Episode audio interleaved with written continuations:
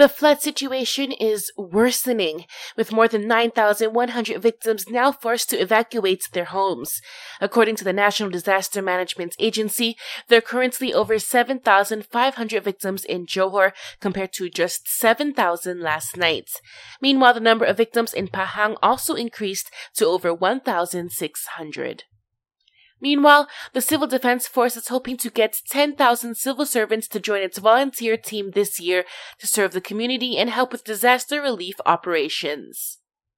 The government says it will focus on improving flight connectivity between Malaysia and China. The Tourism, Arts and Culture Ministry adds that to do so, it'll increase the number of direct and transit flights between the two countries. The Merdeka Stadium is expected to reopen its doors to the public in the second quarter of this year. The iconic and historic sports ground has been closed since 2016 for restoration work. A trader in Malacca was duped out of nearly 1 million ringgit after falling victim to a phone scam syndicate where the suspects impersonated police officers and former New Jersey Governor Chris Christie has dropped out of the race to become the Republican nominee for the 2024 U.S. presidential race.